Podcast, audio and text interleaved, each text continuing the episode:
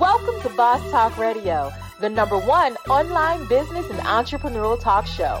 Brought to you by Elite 8 Tax and Financial Services. Boss Talk Radio, keeping it real, yeah, that's for sure. I said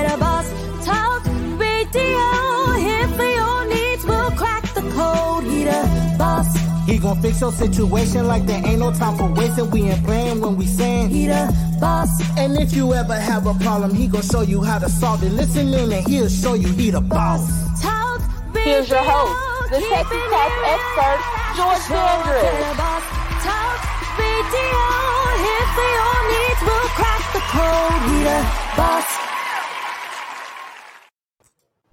What's going on? What's going on, Boss Talk family? We are doing this countdown on the top 10 success hacks.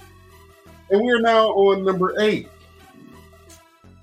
If you've been tuning in, number 10 was to uh, show up to serve. Look for how you can be an impact versus showing up to see what it is that you can get. Number nine was to be present when you show up at events. Don't be locked into your cell phone. Be present and be engaged.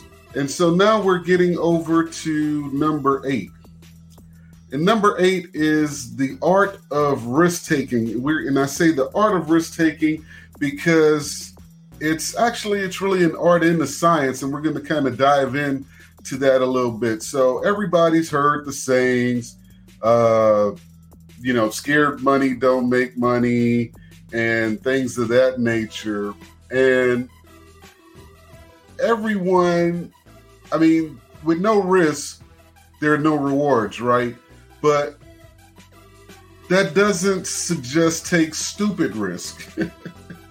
and in order to make a calculated risk, you have to have enough data.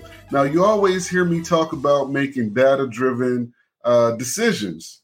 So, the first part is having the data. And where do you get that from? You get that from uh, your analytics, you get that from uh, your uh, cash flow statement, your P&L. Uh, all of these things gives you the information you need to make a calculated risk.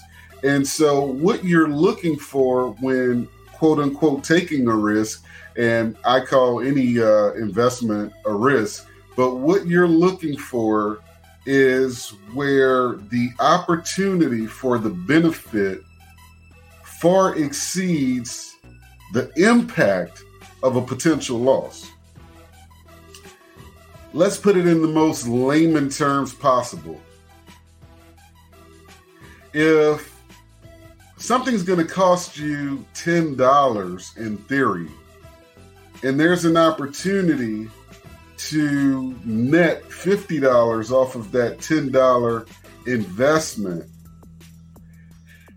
At the surface, it sounds like it's worth taking that risk, right? But what I mean by the benefit exceeding any possible loss, let's say that $10 also comes with attaching yourself or your brand to something that may not reflect favorably for you, right? And that association can cause you harm or cause your harm to your brand. Then that may not be something you, you know, want to get involved in. That may not be a risk uh, you want to take.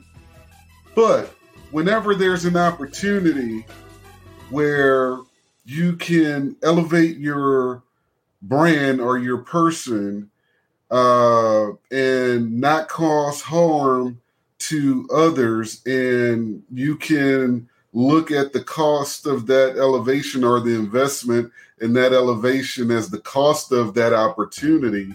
But then there's a you know far reaching reward. Sometimes you guys don't know how to evaluate short term risks with long term rewards because you're in that microwave generation. You're looking for something to happen immediately, like, oh, I spent this on Tuesday, the weekend's here, I'm not rich, or I don't have the clients running through the door yet. You know, when you have a headache and you take a Tylenol, it takes a good half an hour for that thing to start kicking in, right? So it's the same uh, thing when you're investing uh, in an opportunity in your business is that whatever the prescription is, it takes time for that thing to get into the system and start to work, and for you to start to see the results, and for you to start having a long lasting impact. And because of that, a lot of you don't take risks that you should. Uh, you know, if you don't see the immediate uh, cash reward or the immediate influx in uh, client attraction, then you consider it a scam.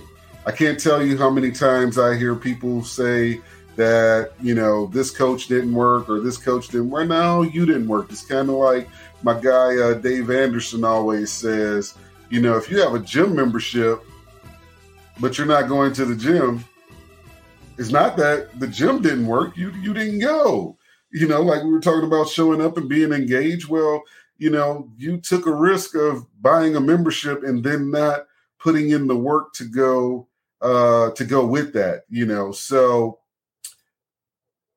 minimize your risk by understanding what you can afford to lose. And the term escapes me at the moment. I don't know why that's crazy. Uh, but uh, you can call it opportunity cost uh, if you want. That's one way of looking at it. But I want you to think of this beyond money because money can pretty much be replaced.